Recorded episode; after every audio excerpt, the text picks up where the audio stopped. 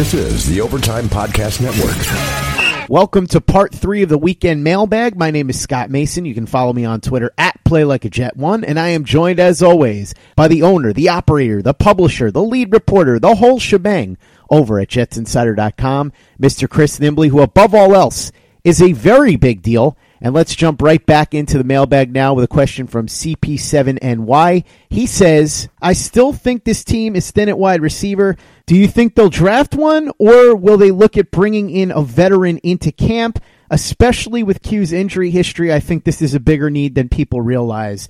I'll say this. I don't think wide receiver is a huge need, especially now that they got Jamison Crowder. I do understand the concern about Quincy Enunwa, and especially after Dr. Steven Stoller was on last Sunday to talk about all the injuries surrounding the Jets, and he said Quincy Enunwa is the one that scares him the most, and he could absolutely see a scenario where Enunwa's career is shortened significantly. I wouldn't be against necessarily adding a wide receiver in the draft if there's one you really like in the third or fourth round or something like that. However, I do like Deontay Burnett. I like what we saw out of him last year, and I would rather roll with him than go after some retread veteran along the lines of what we were hearing with Danny Amendola. So if there's a guy in the draft they really like who falls, I'm fine with it. I don't know that I would be going to rush to sign some sort of veteran wide receiver the way that they did last year with Rishard Matthews.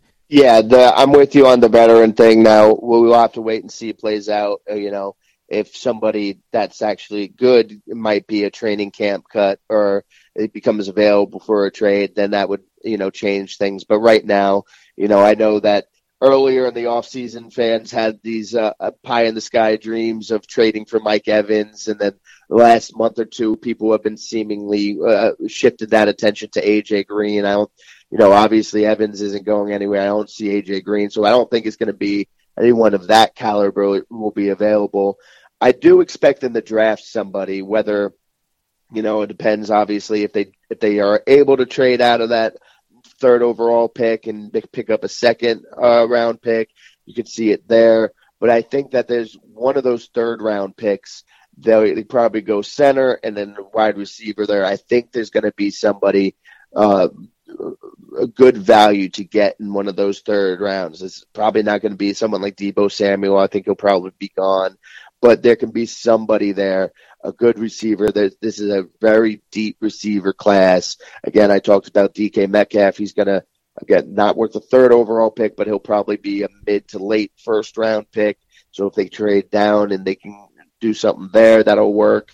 But, uh, there's this is a deep receiver class with a lot of speed. We know how Adam Gase likes speed, how well he uses speed, and he can get them in open space. So I could definitely see them going with receiver and that third round, maybe a fourth round, who knows. While sports can bring us so much joy, it can also bring us a lot of unwanted stress, and that stress can make it difficult to concentrate, relax, and get decent sleep.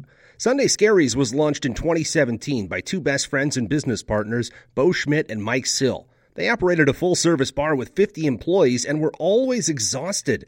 They tried all kinds of products, but they didn't work. Then they started experimenting with CBD. They loved the effects and regained control of their days and nights, but they wanted better CBD products. So what they did for themselves was specially formulate CBD gummies with vitamins D3 and B12 that were super consumable, easy to take on the go, and effective.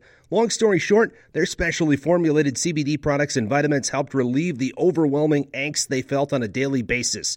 So in July 2017, they named the company Sunday Scaries and began sharing their products with friends and launched their online store at sundayscaries.com. With tens of thousands of customers, monthly subscribers, and a 100% money back guarantee, Sunday Scaries has always been on a mission to transform a worrisome nation into a chill one. And right now, we have a bonus for you. Get 25% off all products at sundayscaries.com when you use the code OVERTIME. Again, 25% off all products at sundayscaries.com when you use the code OVERTIME. This is the Overtime Podcast Network. Next question comes in from Peter Dillard. He says the Jets can't feel good about their free safety position with Maye getting hurt the last two years. Do you see the Jets signing any of the remaining free agent safeties or addressing the position in the draft? I could certainly see it, especially a free agent safety. They have some cap space. There are some guys that are still available. Some depth would be nice. Because a lot of people have said the Jets have the safety position locked down. I'm not so sure. I like Maye when healthy. I don't think he's quite as good as some people make him out to be, but also the key words there are when healthy. He's 26. He's been hurt a lot his first two years, so I wouldn't be against it. And if there's a safety they really like who falls in the draft in the fourth, fifth round, something like that, I wouldn't be against it. Yeah, I could see them definitely doing it in the later rounds. I obviously clearly not going to do it in the first, even if they trade down. Um, it unlikely to do in the second if they somehow come away with second picks, and I don't see in the third. But fourth, fifth, uh, seventh round, something in there, could definitely see them doing that. Could also obviously. I would expect, 100% expect that they'll bring in an undrafted free agent or two at safety, and uh, then, but I'd I'd probably say you're more likely if you're looking for somebody who will be able to contribute this year, you're more likely to get that uh, with the training camp cut market. You're probably going to see something like that. Um, I'm not sure that, uh, who's who's out there right now. To be honest, I haven't been looking too closely at it, but I I can't see anybody that you feel really great or comfortable with. So I could definitely see them adding somebody in the draft. 100% undrafted free agency draft, and then the training camp cuts could go. But I definitely do agree. As much as I like Marcus Maye, you need to have a backup plan. And Rontez Miles is hurt, and he's definitely not a free safety. Doug Middleton has a, had his own injury issues too. Terrence Brooks is gone now, so they need to have a backup plan for in case Marcus Maye can't stay healthy. Next question comes in from NY Jets fans podcast. He wants to know should Mac consider drafting a center in the third round if he doesn't sign one in free agency? My answer is yes, absolutely. If a center falls into the third round that they like, let's say somebody like Erik McCoy, who I know that they were planning to meet with, no question they should consider it because even if they like Jonathan Harrison more than many other people do, you want to give him competition. There's no way you just hand him the job if there's an option available in the draft. That said, I'm going to say what I always say. I would not draft a center just to draft a center. If there's a center available and there's somebody that you like a lot more, like let's say Jachai Polite falls into the third round and you really like him and think he could be an impact player, even if you drafted an edge rusher in the first round, you should absolutely consider picking somebody like that if he's available and you think that he slipped a lot and that he would be great value. So my answer is absolutely they should consider it. I wouldn't lock myself into it, but if there's a guy that they really like that falls to the third, no question, it should be in heavy consideration. Yeah, well, I'll start with where you were finishing with the polite thing. The Jets, like I guess, I'm agreeing with what you're saying there at center, and I said before about uh, pass rusher. You don't get them just to get them, but they do need two pass rushers. So if if there's somebody else there at third, then yeah, go ahead and do that too if you like. But in the third round, I mean, but center. Again, I'm gonna now. I'm gonna slightly contradict my best player available here, uh, because if in that third round, if I might, I'd take a uh, McCoy over somebody like say I have a wide receiver with a higher grade than McCoy, I'd probably go with that set with McCoy just to protect Darnold because that is a need, but it's not just a need for this for this team to help this team. It's literally to protect and keep Sam Darnold healthy. So there's exceptions to every rule, just like I'm not uh, I'm very against paying running backs, but I thought that the Jets should pay Le'Veon Bell. I am against uh, uh, drafting for need, but there are some exceptions. If it's close enough, then I'm going to go with the center. But I do also agree with you that I'm not just going to say, oh, well, McCoy's gone and now these other guys, I'll, I'll just give me the next guy. It has to be good enough, but I do think that there will be a center available that is good enough and good value in those third rounds that it's going to be hard for me to imagine them not taking them with one of those third round picks. I think if it's relatively close, you go with the center. But like I said, if there's a player that you love that dropped, You don't take the center over him. Polite would be an example if he's somebody that they really like. I don't know what they think of Jachai Polite, Right. but just as one example. But I do agree that center should be a priority, and if there's a center they like that drops to the third round, should absolutely be in high consideration. Hey guys, this is Greg Peterson, host of the podcast Hoopin' with Hoops. Despite the fact that college basketball is in the off season, it's never too early to get a jump start on taking a look at these teams because there is now 357 of them for the upcoming 2020-2021 college basketball season. I'm going to give you guys a deep dive on every last one of them, keep up with all the transfers in college basketball, and so much more. You are able to subscribe to Hoopin' with Hoops on Apple Podcasts, Google Play, Spotify, Stitcher, TuneIn, or wherever you get your podcasts.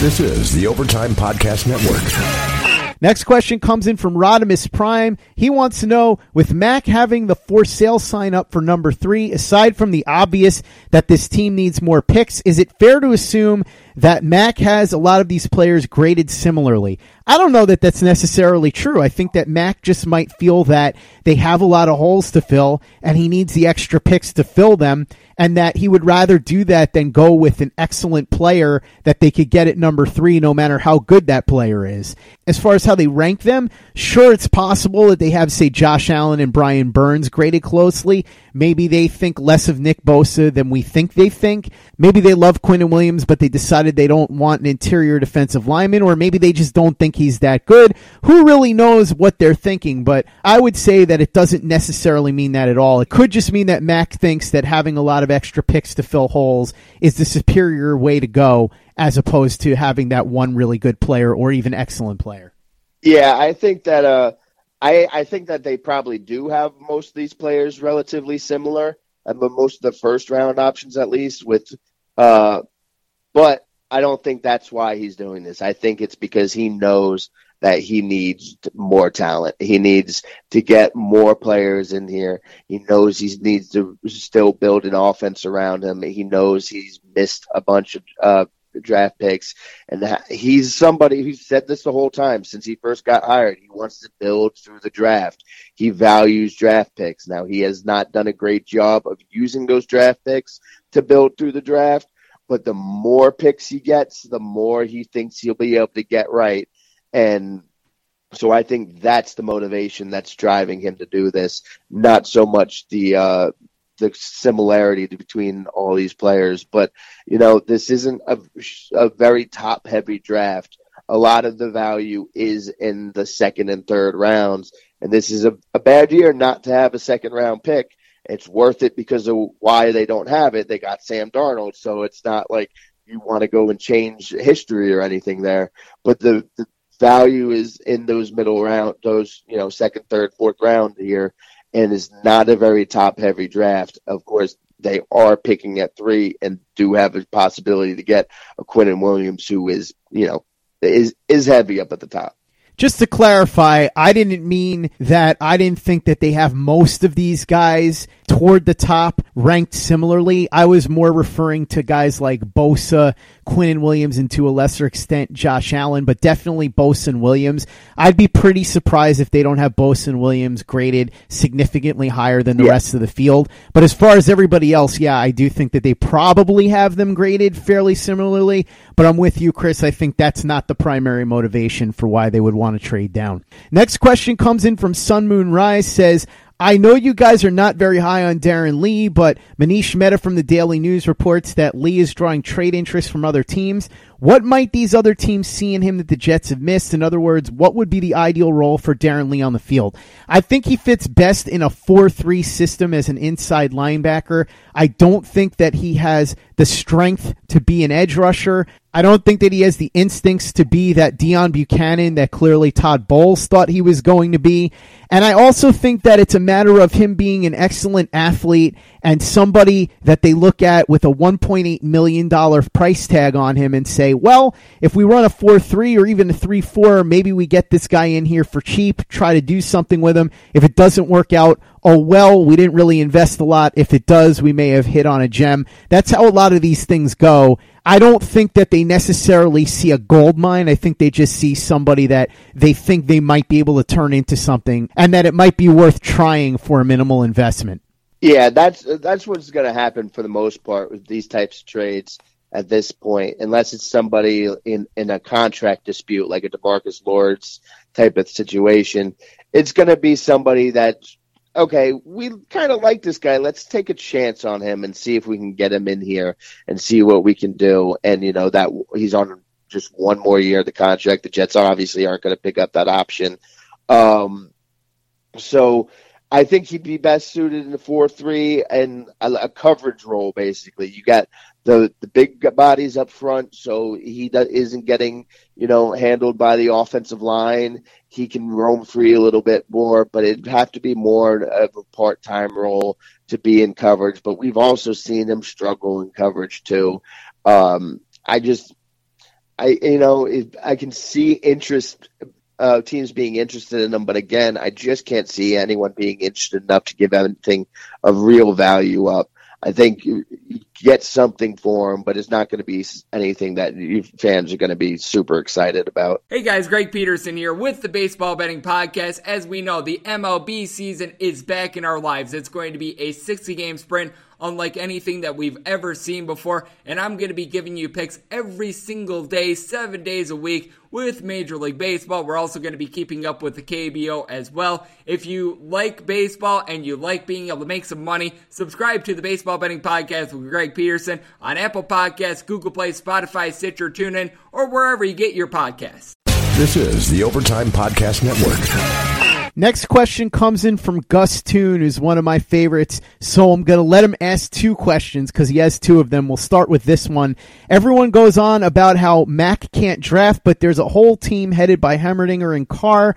A lot of people saying if this draft gets screwed up, Mac should be fired, but he seems to be excellent at trades. Shouldn't the scouts also be in hot water if this doesn't work out? Obviously, of course, they should. Anybody on Maccagnan's staff should be in hot water if this doesn't work out. That said, what it all comes down to is this is Mac's team. He's the one that picked these guys, and so if things don't work out, he's the one that has to be held accountable for it because he's at the top of the food chain. Now, you'd probably want to sweep out everybody, but Maccagnan would be the big fish and he would be the one to pay the price above everybody else. And rightfully so, because like I said, he's the one that assembled the staff and he's the one that ultimately has to make the final decision on these. As far as him being a great trader, Eh, sometimes yes, sometimes no. We've seen him deal mid and late round draft picks for guys like Rashard Robinson. Yeah. That deal didn't really help much.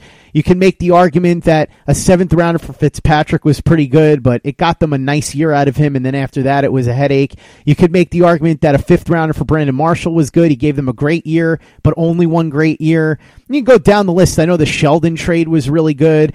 Even the Darnold trade, as much as we look at it now like it was a great deal, let's remember they gave up a lot and it worked out well for the Colts. So it's not like it was some great highway robbery that he pulled off. I think he's been better with trades than with the draft, but I don't know that I necessarily buy him as this incredible trading guy.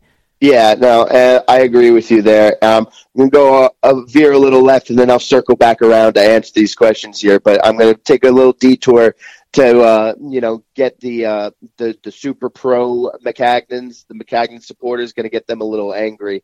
You talked about those Fitzpatrick and Brandon Marshall trades, and remember he he won the executive of the year that his first year, and people like to trumpet that that he can be this great GM, and those moves were good and worked out for that year. Those those same moves are a big part of the reason why the second year failed miserably. So as as good as those moves were for that one year, they all really hurt the team the next year with Revis uh, and that contract, Brandon Marshall, Fitzpatrick, bringing Fitzpatrick back. So in uh, that as great as people want to point at that first year was for him, that first year kind of hurt the team in the long run. So it was good for one year and that's it. But let's go back to judging uh, the, the scouts it's always a really hard thing to do because what if these scouts have been te- like I don't know what are there were there scouts in the building that were like hey man don't take Jamal take this Patrick Mahomes guy. This Patrick Mahomes guy is going to be amazing. And Mac just didn't listen to him because I'm not firing that guy if that's the case.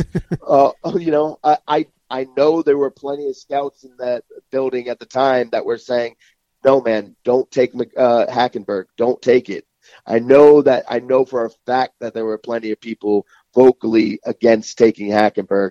Maccagnan did it anyway, so I'm not going to punish those scouts for that. Uh, this is this is on Maccagnan. He's the one that makes the picks, and if he's listening to other people to uh, influence why he made the picks, well, that's still on him. It doesn't matter at that point. The only thing that matters is his name is attached to each one of those picks. We know that ArDarius Stewart was a John Morton pick, but doesn't matter. That's a Maccagnan pick still. That he decided to go with it. He made that decision, so he has to take the fall for that. It gets a little more uh, sketchy and dicey for me to comment on with the scouts. Now, maybe Christopher Johnson can go in and talk to everybody and, and, find out what each scout recommended there, and then he can make the decisions.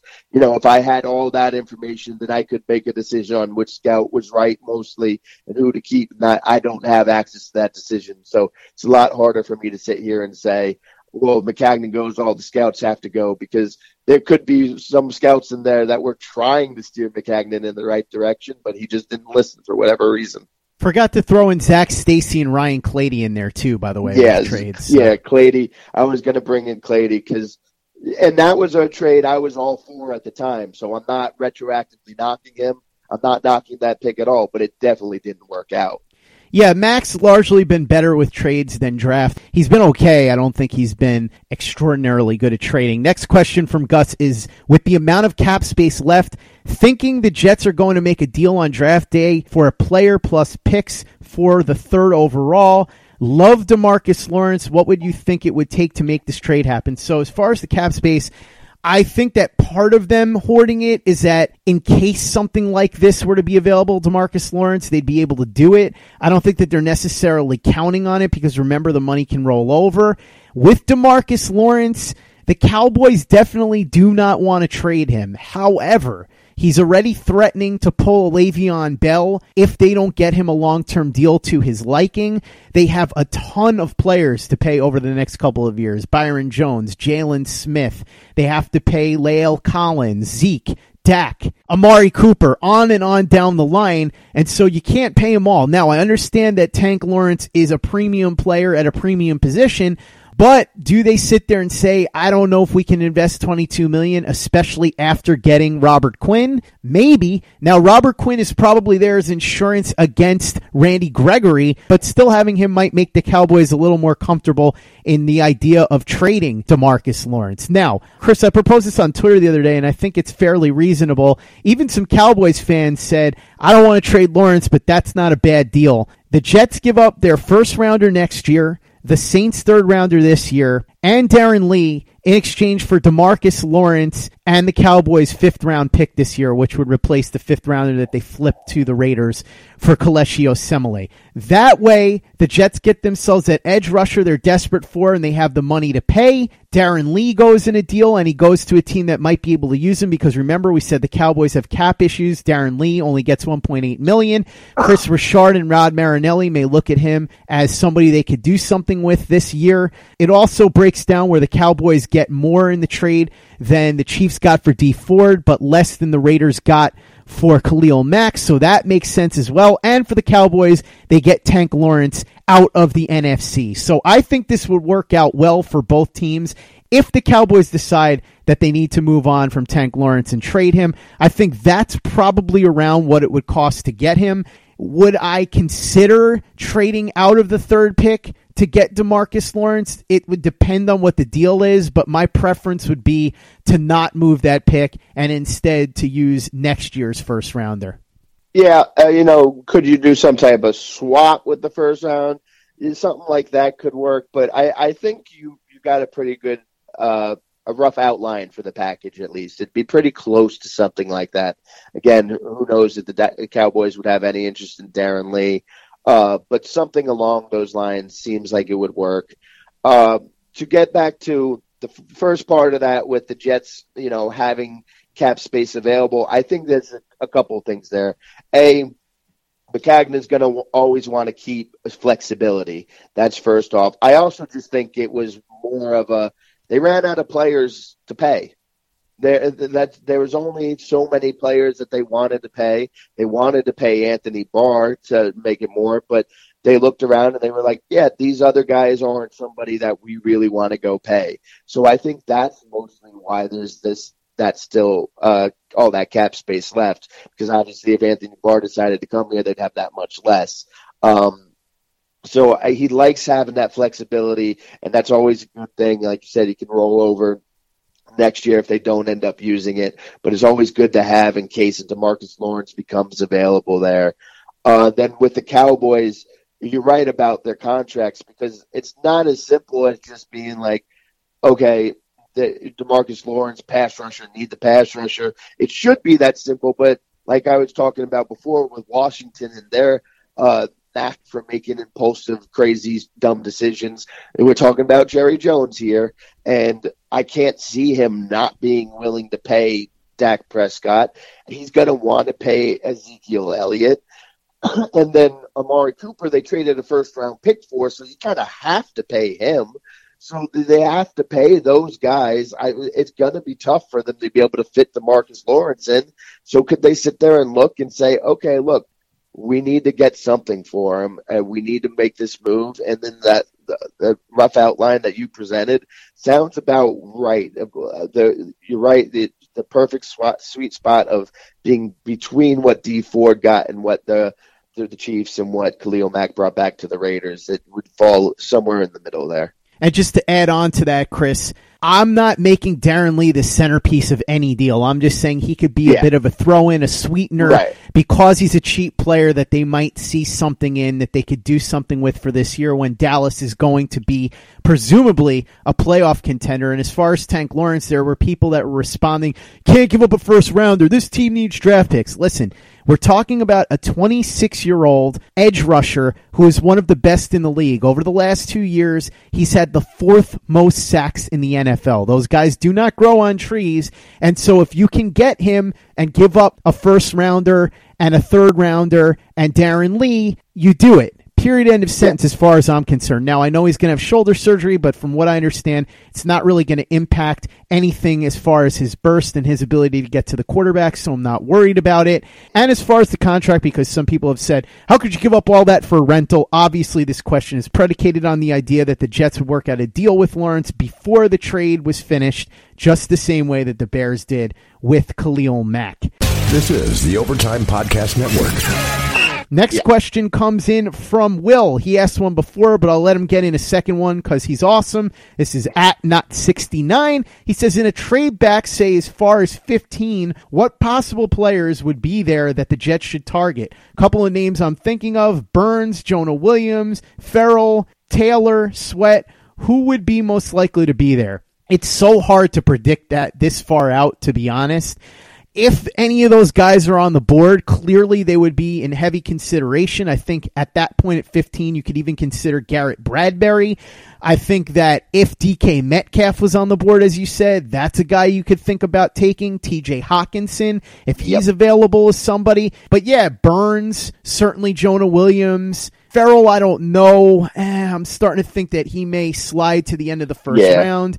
Jawaan Taylor, I like a lot, so if he's there, I would certainly consider that. Montez Sweat, it really depends on the medicals, but yeah, any of those guys if they're available, but it's really hard to tell right now who's going to be there at 15 this far out from the draft. Yeah, there, there's if they go down to 15, there will be a lot of uh, options there. And if you know you see Burns go off the board or Sweat uh, Sweat go uh, Sweat go off the board, you're not going to get too upset because you're going to sit there and be like, oh, there's still like 12 other guys here I'd be comfortable taking. Uh, if if he's if they traded to 15 and Hockenson is still available, you'd have a hard time talking me out of that being the pick at that at that position. Again, he's, he's just an uh, all around great tight end. He can block, so he's an extra offensive lineman. He's a really good receiver, can help Sam Darnold in the passing game. I think you'd have a really hard time taking me out of that pick. But again, I if I I said that DK Metcalf would be the least uh, criticized outside of those edge guys and all that stuff with the third pick, I would definitely be comfortable taking him at 15. And then you got to look at, you know, a tackle. Like that would be a spot um, to go somewhere like that. Or, you know, again, Burns. There's there's so many options. That's one of the appeals to me about being able to trade back back and down. I know you're not going to get the Quinn and Williams type there but I know I'm going to get a pick a player that I'm going to be really happy with if I trade it down to 15. So I'd, I'd be happy to do that. Next comes in a whole bunch of questions from our guy Michael Christopher. He says people always want to trade back, but what do you think the realistic possibility is that the Jets could make a deal with the Redskins and get anything close to what the Rams and Titans got? The Rams, of course, he's talking about the haul that they got to trade out of the RG3 pick. And with the Titans, he's referencing the year that both Jared Goff and Carson Wentz were drafted. Chances you think the Jets will trade down and if they pick Allen or Q with the first pick, do you think the next three picks should be corner and offensive line? I would say it's at least a 50% chance they trade down, maybe even 60%. I think that's Maccagnan's preference. It's just a matter of if somebody offers him something he likes. I just hope he doesn't trade out of that pick for an inferior offer. As far as the trading back, listen, I don't think there's any chance that the Jets are getting anything close no. to what was given up for RG3 or for Wentz or Goff because I just don't think that there's any team that sees Dwayne Haskins that way. So I don't see them getting that kind of haul. I would be very, very surprised if the Redskins give up anything close to that. I think if they want to move up, they might be willing to give up a pretty good haul, but I don't think it's going to be anything like that.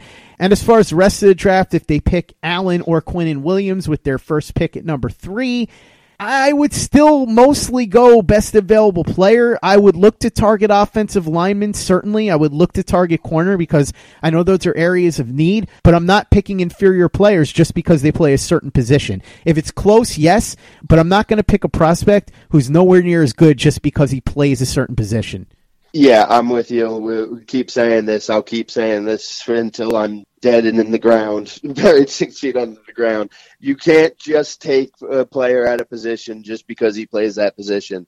It, it need he needs to be good enough. If and that's why I still feel confident that they will take a center with one of those third round picks, but I say that not because they're gonna they're gonna force it. I think there will be a center worth taking available when their pick comes around at the in the third, and then I think they will do that, and they should do that, and they should pounce on that. Now, if I'm wrong, and you know all those centers that are, are were would have been worth it are off the board, then you have to look elsewhere. And that's it'll be the same for cornerback. Again, you can't force this and you end up trying to just take a need and address a need and then you get an inferior player and then you wasted that pick and then you go back next year and this that's still a need, and you still have all the other needs. Again, there's no way the Jets were going to be able to fill all their needs this year, so you can't get hung up on that. If they come away out of the draft,